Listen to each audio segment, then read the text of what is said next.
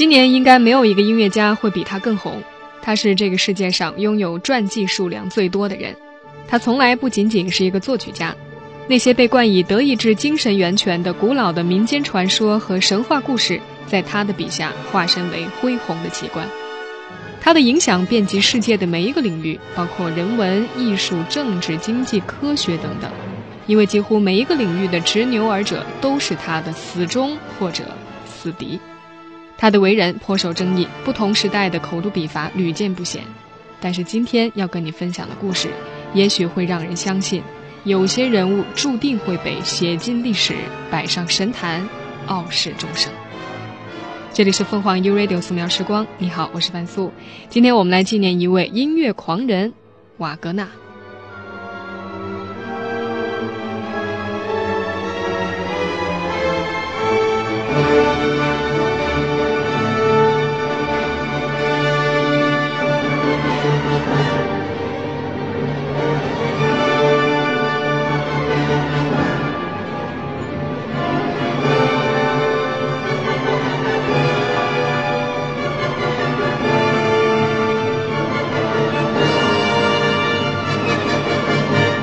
在瓦格纳所生活的时代，欧洲的音乐天空群芳争艳。他童年的时候，贝多芬、舒伯特还在人世，而比如门德尔松、舒曼、肖邦、比才等一大批音乐巨匠也和他有着不同程度的交往。即便在今天，他仍然是人们追逐的对象。二零一零年，科隆版的《尼伯龙根指环》在上海演出时的盛况就足以证明。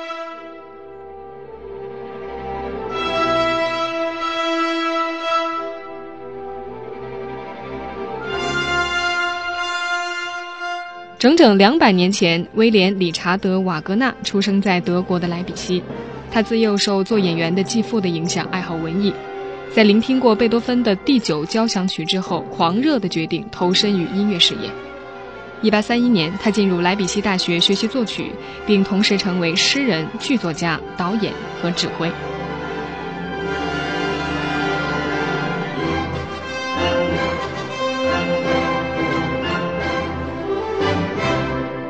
瓦格纳早期的作品《婚礼》《爱情禁令》《黎契恩》还带有明显的模仿痕迹，而到了《漂泊的荷兰人》《汤豪瑟》《罗恩格林》等作品，已经反映了瓦格纳积极改革歌剧的意向。最著名的代表作《尼伯龙根指环》创作时间长达二十六年，全剧长达十六个小时，分四夜上演。为上演该剧而建立的拜罗伊特节日剧院和拜罗伊特音乐节延续至今。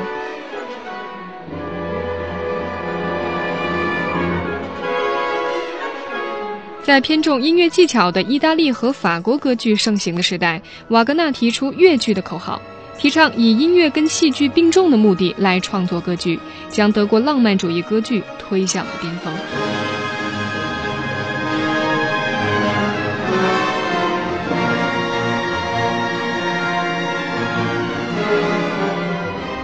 为19世纪浪漫乐派的代表，瓦格纳把从18世纪初建立起来的完整的大小调功能体系和声推上了巅峰。后人除了另辟蹊径之外，再没有超越的可能。德国作曲家勃拉姆斯说：“瓦格纳的模仿者们只是一群猴子。”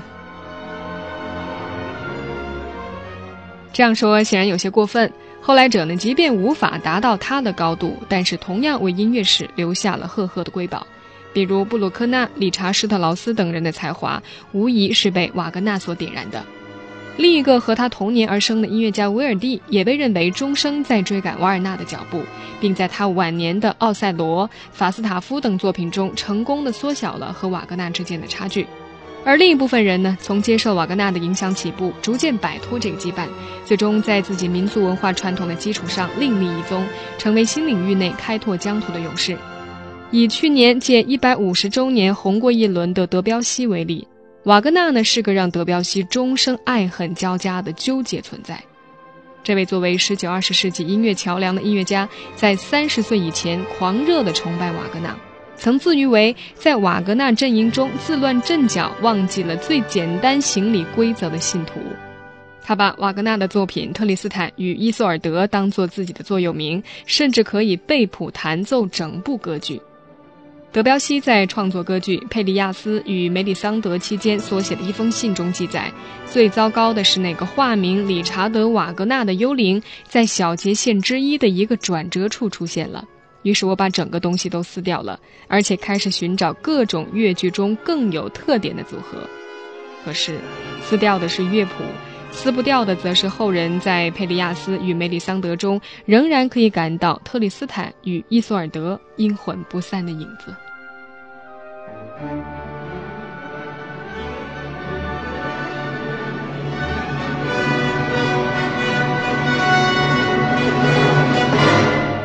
于是德彪西放话了：瓦格纳曾是辉煌的落日，但人们却把落日的辉煌当成灿烂的曙光。而打着印象派的旗号，德彪西骄傲地宣告：“对我来说，传统是不存在的，过去的尘土是不那么受人尊重的。”多年以后，德彪西印象主义音乐中的和声和特里斯坦和弦一样，在西方的和声发展史上拥有举足轻重的地位。他们代表了西方和声发展的两种路径，同时又都动摇了传统调性和声的根基，进而促进了大小调和声的解体。随着瓦格纳的离世，人们都说歌剧的黄金时代过去了。空前绝后的瓦格纳，让今天全世界歌剧界最大的盛事仍然是上演他的作品。只要在上演《尼布龙根指环》，不管水平如何，都会是一项令人心驰神往的创举。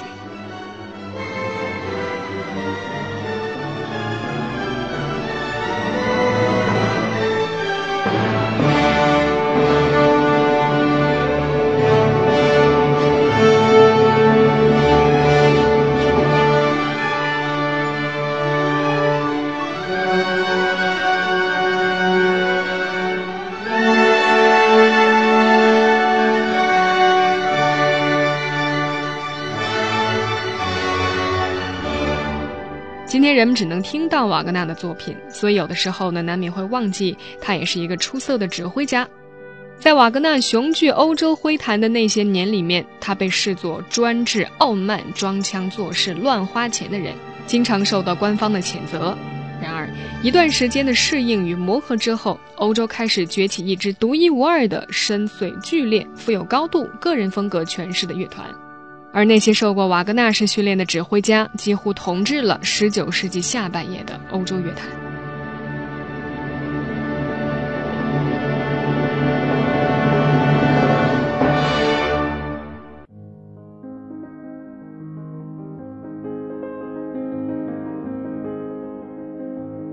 为了能够达到他所希望的某些区别于传统的音色，瓦格纳甚至不惜重新发明新乐器。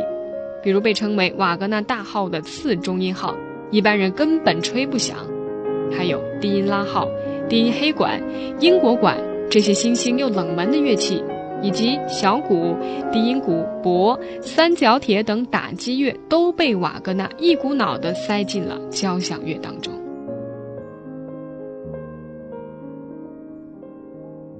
而在唱的方面呢，瓦格纳的歌剧跟其他的歌剧有什么不一样呢？专业人士啊，也许可以头头是道地分析出非常多的条条框框的要领，但是我们直接一点说，就是太难唱了。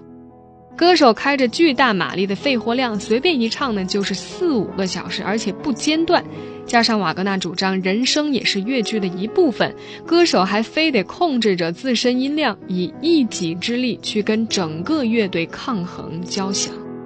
极端的例子是德国男高音歌唱家路德维希·施诺尔，半个月之内连续出演了瓦格纳的《漂泊的荷兰人》、《莱茵河的黄金》、《女武神》、齐格弗里德的演出和唐乔万尼的排练之后，活活给累死了。后来，德国的音乐学校还开设专科培养瓦格纳歌手，来满足人们需要欣赏瓦格纳歌剧的所谓的恶趣味吧。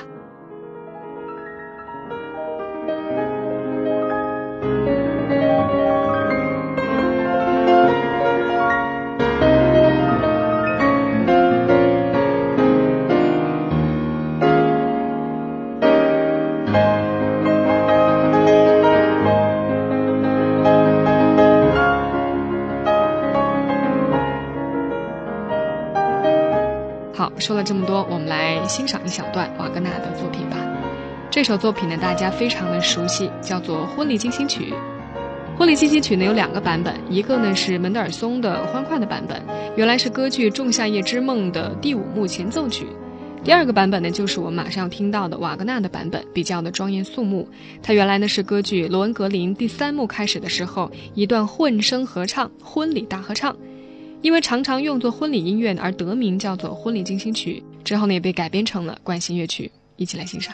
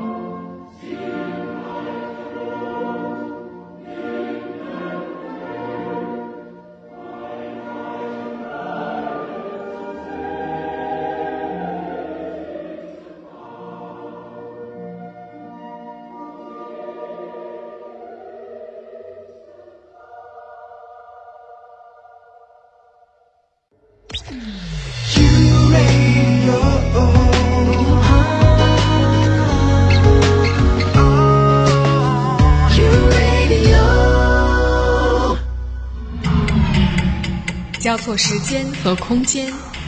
让每一段故事沉淀。用新闻的视角打量我们的世界，用文化的笔触勾勒城市的轮廓。凡素，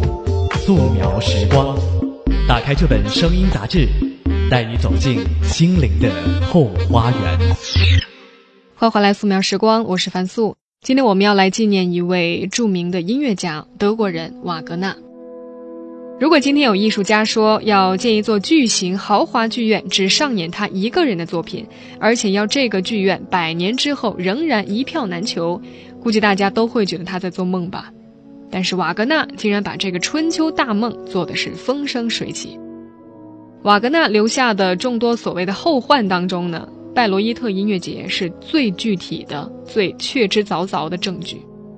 这个他以理想国标准一手打造的音乐节呢，今年已经是第一百零二届了。参加音乐节被瓦迷们称之为朝圣，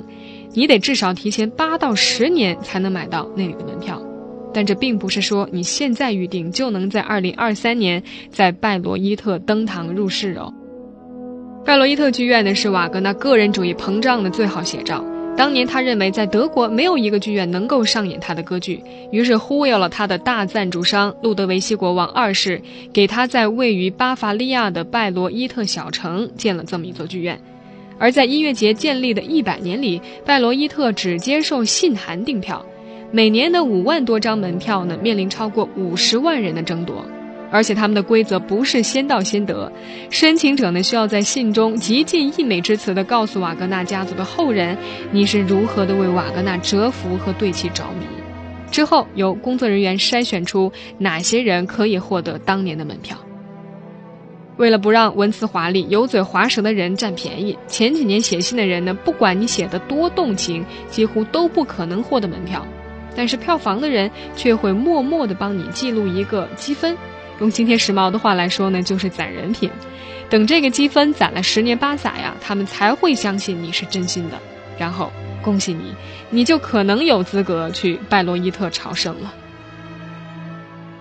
这种方式啊，真是低效又自恋哈。所以呢，在二零一一年拜罗伊特音乐节满百年的时候，终于得到了改革，开始网上订票了。比起写信呢，网络看起来是更加的方便和快捷，但是参与争抢的人也远远超过写信的人，而五万多张门票仍然是定额，这也就意味着你等候的时间已经不止十年了。还有去拜洛伊特之前呢是受罪，去了之后日子同样不好过。想想瓦格纳歌剧的长度啊，你却必须坐在坚硬的、靠背高度仅仅是到腰部、没有扶手。排间距呢非常小的木椅上观看，而且呢剧院压根没有空调，所以这样的求虐呢也是朝圣的必修课。谁让他的神是瓦格纳呢？当然，令人苦恼的还有周边的住宿了。音乐节期间呢，方圆十公里的旅馆酒店全部爆满，黄牛曾经夸张的把门票炒到了四千五百欧元，原价呢是八块钱到两百八十块钱。而关于拜罗伊特的瓦格纳家族百年来的争权夺势、风云变幻，那会是另外一部如指环一般庞大而黑暗的故事。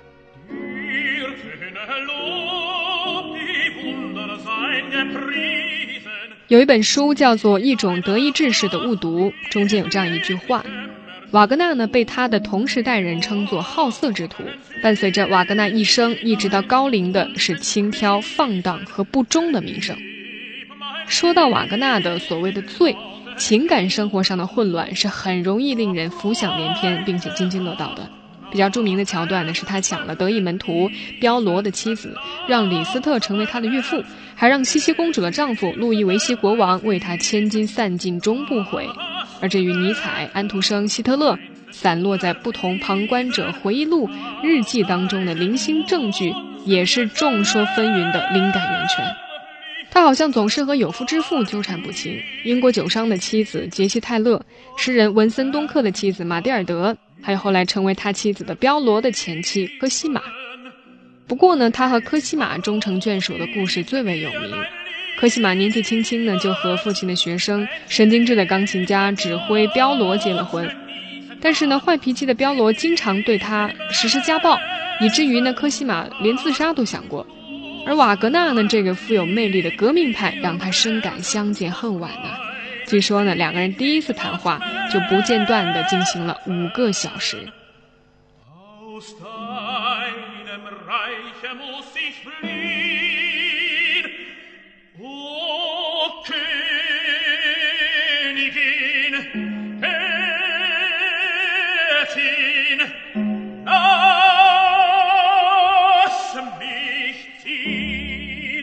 家丑成了当时音乐圈众人的谈资。头顶绿帽子的彪罗，一方面痛苦地用头撞墙，一方面仍然无法抗拒瓦格纳音乐的魅力，兢兢业业在慕尼黑准备特里斯坦和伊索尔德的世界首演。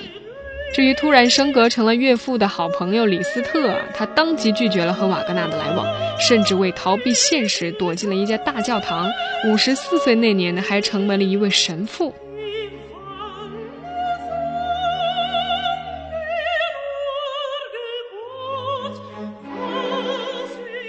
好，到目前为止呢，我们听到的背景音乐呢，几乎都是瓦格纳的作品。那既然说到了李斯特，我们来听一首李斯特的经典钢琴名作《钟》，是李云迪弹奏的版本。下节回来，我们来听听瓦格纳和希特勒以及尼采的故事。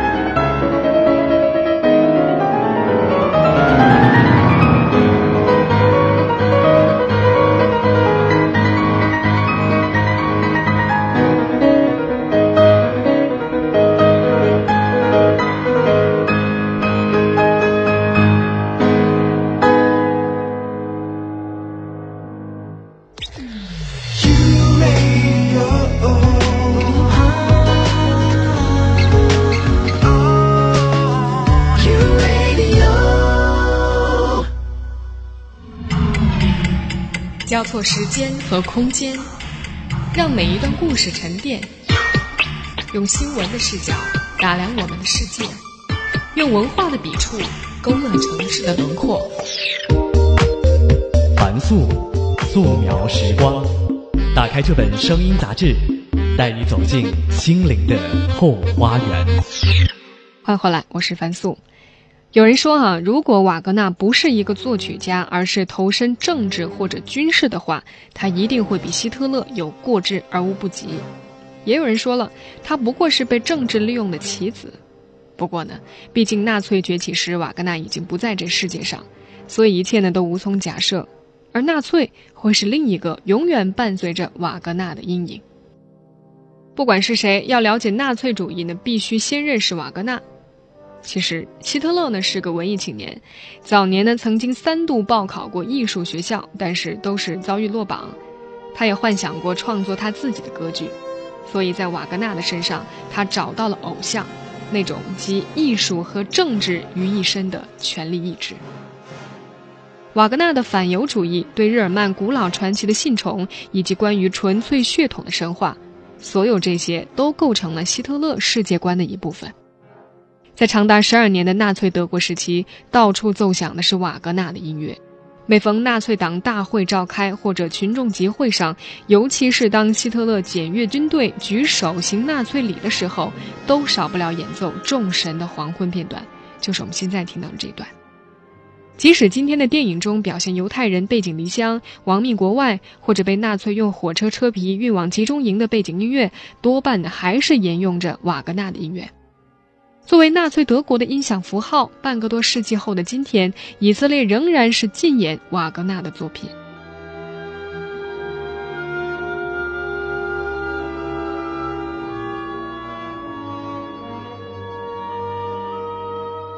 除了一生的军事抱负，希特勒个人更是将自己的生活设计得与瓦格纳剧中人物如出一辙。最极端的例子发生在希特勒生命终结的时候，瓦格纳歌剧中的英雄都是和情人一起死的，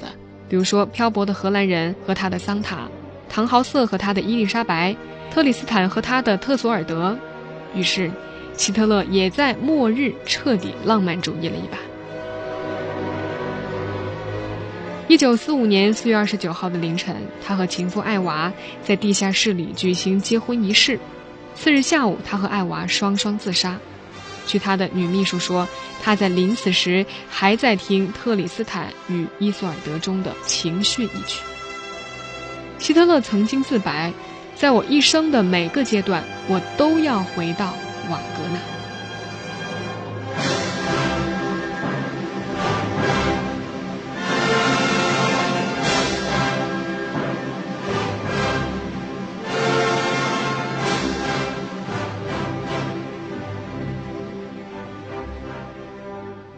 瓦格纳一生与众多大师有着交集，而被提及最多的那段是他深深地伤害了尼采。尼采有多爱瓦格纳，从他的第一部作品《悲剧的诞生》第一页的扉页上写的“献给理查德·瓦格纳”就能窥见端倪。他写作此书最重要的动机呢，就是受了瓦格纳音乐事业的鼓舞，把希腊悲剧文化复兴的希望寄托在了瓦格纳身上。而瓦格纳呢，也十分的买账。身处那个时代，他早已深谙如何利用那些往他身边聚拢的大师们。他鼓励年轻的古典与文学教授尼采，他说：“请帮助我实现伟大的文艺复兴。”尼采把自己的人生经历分为三个阶段：崇拜瓦格纳的合群时期，经典论断辈出的沙漠时期，以及重估一切价值的创造时期。在他自我认定的沙漠时期的1876年，正是瓦格纳举办声势浩大的第一届拜罗伊特音乐节的年份，而尼采目睹整个演出活动如同一场浮华腐朽的社交场面。曾经光芒耀眼的偶像，仅仅保留了演戏的天才，赋予市民庸俗的狂欢捧场，一切都无关思想，只见不断膨胀的欲望。尼采失望至极。那年十月份，瓦格纳和尼采在索伦托重逢。有一天晚上，他们在山上散步，那时候是秋末，瓦格纳形容说呢，颇有些永别的意味。接着，瓦格纳开始讲他正在创作的《帕西法尔》。让尼采吃惊的是，瓦格纳谈论的是一段个人的宗教经验，而尼采一直认为瓦格纳是个无神主义者。尼采在笔记里这样写：“当我发现他原来竟是这样一种人时，他的成就在我眼里顿时失去了所有价值。在尼采心中，他已经和瓦格纳决裂，而瓦格纳与尼采的决裂要等到尼采那本新书《人性的太人性的》出版之时。”尼采在写作时其实已经深受疾病的困扰，而瓦格纳得知之后，随即写信给医生。他认为尼采患病的原因是手淫，并且建议尼采结婚。尼采得知之后非常的愤怒，将瓦格纳的言论称为致命的侮辱。随后，尼采在他那篇著名的《瓦格纳事件》中做了最有力的回击。在这篇论述当中，他犀利而清醒地回顾了一个思想者的理智。瓦格纳事件写于尼采发疯的前一年，这年也是尼采十分高产的一年。他发疯的原因呢，有很多版本的不同的解读，和瓦格纳决裂也是其中的一个。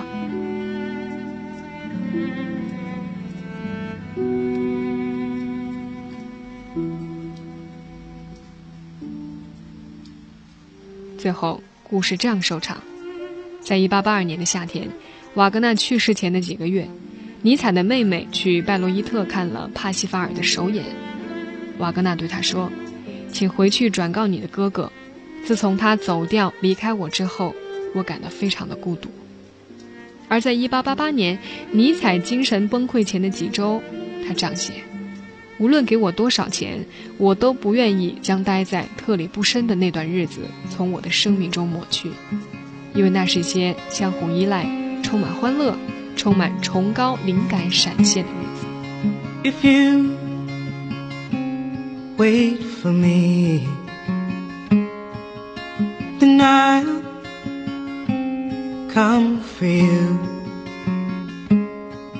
Although I've traveled far, I always hold a place for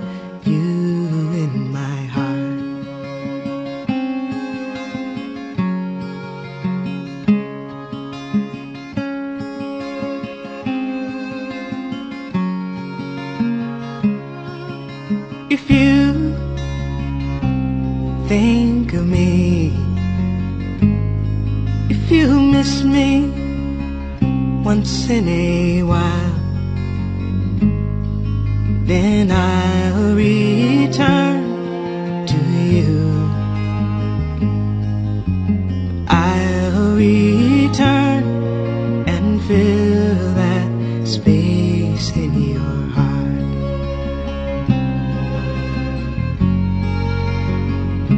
Remembering your touch, your kiss, your warm embrace, I'll find my way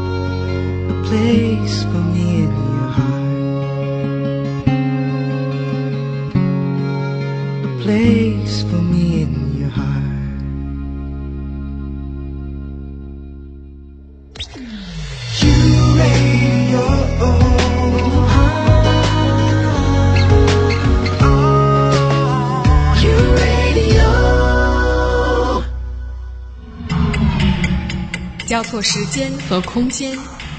让每一段故事沉淀。用新闻的视角打量我们的世界，用文化的笔触勾勒城市的轮廓。凡素，素描时光。打开这本声音杂志，带你走进心灵的后花园。欢迎回来，素描时光，我是樊素。我们接着来说德国的音乐家瓦格纳，今年是他诞辰两百周年。在不同人的眼中呢，瓦格纳拥有不同的色彩，但是无论对谁，瓦格纳都是难的巅峰，难指挥、难演唱、难制作，当然还有难以割舍、难以忘怀。我们来听一下中国的乐评人是怎么看待瓦格纳的。音乐学者王继燕说，他第一次对瓦格纳感到非常震撼，是在一九九六年的九月份。当时呢，维也纳爱乐乐团来北京演出，在世纪剧院，指挥是祖宾梅塔，非常著名的指挥家。上半场是贝多芬和勃拉姆斯，下半场是半场的瓦格纳。下半场开始的时候呢，他发现台上阵容大了很多，音乐家们特别威风的在台上一坐，就感觉瓦格纳的音乐在没出生之前，正是已经让人印象深刻了。这是他第一次见到所谓的瓦格纳大号，这个乐器呢是瓦格纳请制造商专门为尼伯龙跟指环来定制的。那场演出呢，演奏了指环当中最有名的几段，都是在欧洲最常听到的。虽然这些呢不是完整的选段，但是他那会儿还是觉得没有比瓦格纳的音乐更加壮丽的了。零五年，北京国际音乐节纽伦堡歌剧院来演全套的指环，四个晚上。那是他第一次在现场听完整的尼伯龙根的指环。王基燕觉得，瓦格纳对于我们时代的意义在于唤起和激发不同文化、不同国度喜欢音乐的人对于宏伟的感觉，宏伟、壮丽、庄严，这些感觉呢，跟我们日常生活相比有很大的差距。我们不是每天都生活在宏伟当中的，人们现在更喜欢的是悠闲的、家居的小资的生活。但是瓦格纳会激起你的崇高感，来洗涤、净化生命中不那么好的东西。在唤起人的崇高感上，瓦格纳是有史以来做的最成功的大师之一。当然，他同时也觉得瓦格纳这个人确实争议非常大，他的很多做法呢，王健也觉得并不欣赏，甚至有些厌恶。比如说，他对朋友不忠，他在爱情问题上的一些做法都是不得人心。但这些问题呢，现在觉得这并不是瓦格纳一个人所面临的问题，似乎所有的作曲家，包括贝多芬，都有各自的缺点吧。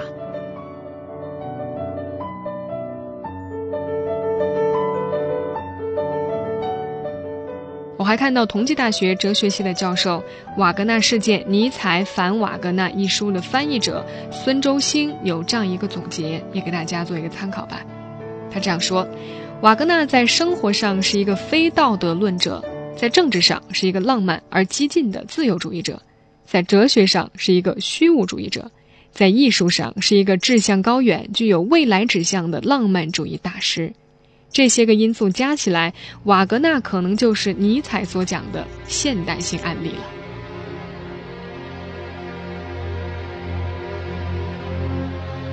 更多关于瓦格纳的故事呢，给大家推荐本书啊，是一九八七年德国人汉斯曼耶尔所著的《瓦格纳》这本书呢，也被《三联生活周刊》的主编朱伟认为是迄今为止关于瓦格纳最好的传记，大家可以去翻一下。当然了，要了解一个音乐家，一定得去聆听他的作品。接下来呢，简要的介绍几部瓦格纳的歌剧作品。第一部呢，介绍的是《漂泊的荷兰人》，又翻译为《彷徨的荷兰人》或者《飞行的荷兰人》，是一八四三年在德国首演的歌剧作品，由瓦格纳本人担任指挥。剧情描述呢，一个因为触怒天神而受到诅咒，在海上漂流多年的幽灵船长寻得真爱而获得救赎的经历。剧词呢是来自于北欧的传说。这部歌剧呢，在十月份的时候，香港是刚刚上演过，由著名的华人歌唱家莫华伦所监制。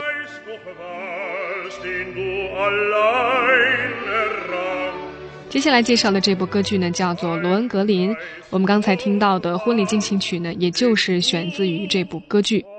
这是一部三幕的浪漫歌剧，脚本呢是由瓦格纳本人所编写的。虽然呢剧中有历史的成分，但是性质呢还是属于童话歌剧。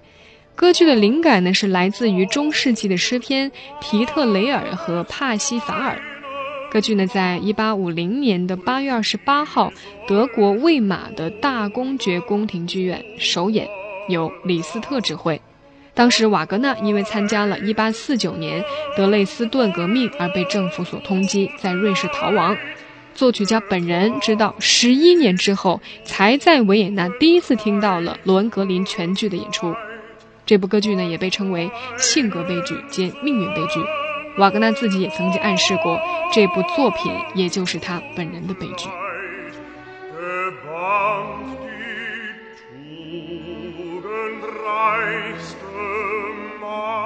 好，最后一个呢，就是瓦格纳非常有代表性的一部作品，叫做《尼伯龙根的指环》，是一个由四部歌剧组成的系列，由瓦格纳作曲并且编剧，在一八四八年开始创作，一八七四年才完成，历时一共二十六年。创作灵感呢是来自于北欧神话当中的故事和人物，特别是冰岛家族的传说。而且由于瓦格纳的歌剧乐队编制庞大，所选择的歌手在音量、音色和强度方面都有特别的要求，同时呢，还需要采取一些极端的措施来保证聆听的效果。我们刚才说到过，瓦格纳的崇拜者巴伐利亚国王路德维希二世呢，为他的这个指环能够上演，还特别出资建造了拜罗伊特剧院，设计专为配合瓦格纳的要求。他就把乐池沉降的更深，最嘹亮的铜管乐器呢放在最深处，离指挥很远，远远低于舞台上的歌手，听起来就像从遥远的地方传过来的声音一样。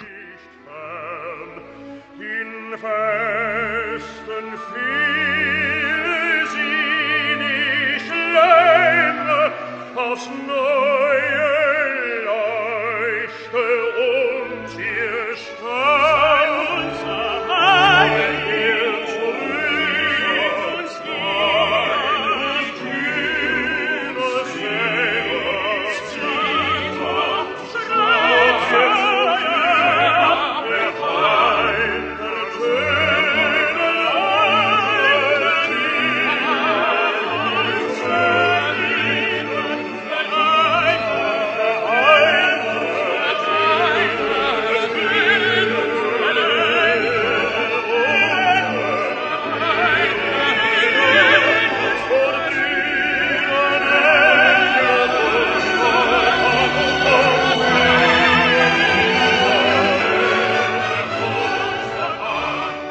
这部歌剧在中国的首演呢是在零五年十月的时候，那当时呢是由德国纽伦堡歌剧院带来，演出阵容呢是达到了七百人。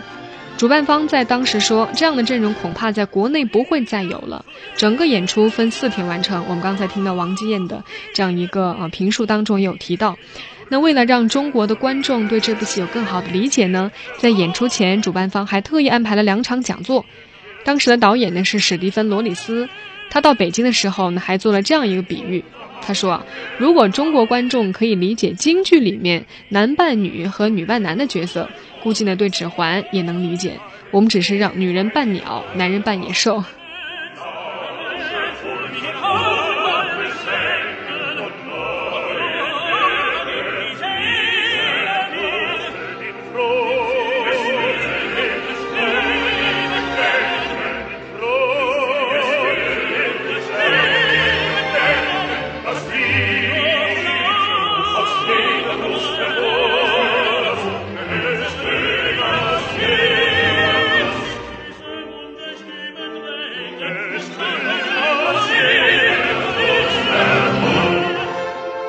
大家还可以去搜索一下这篇文章哈，是《东方早报》的，叫做《按图索骥：寻找唱片中的瓦格纳》。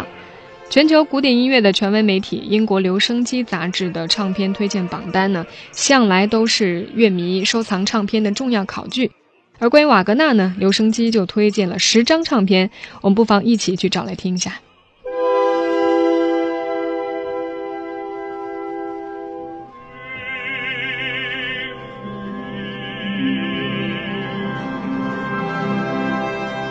好，今天节目的最后呢，我们来听一段《尼伯龙跟指环：众神的黄昏》第三幕当中的一首歌曲——布伦希尔德《神圣的新娘子》。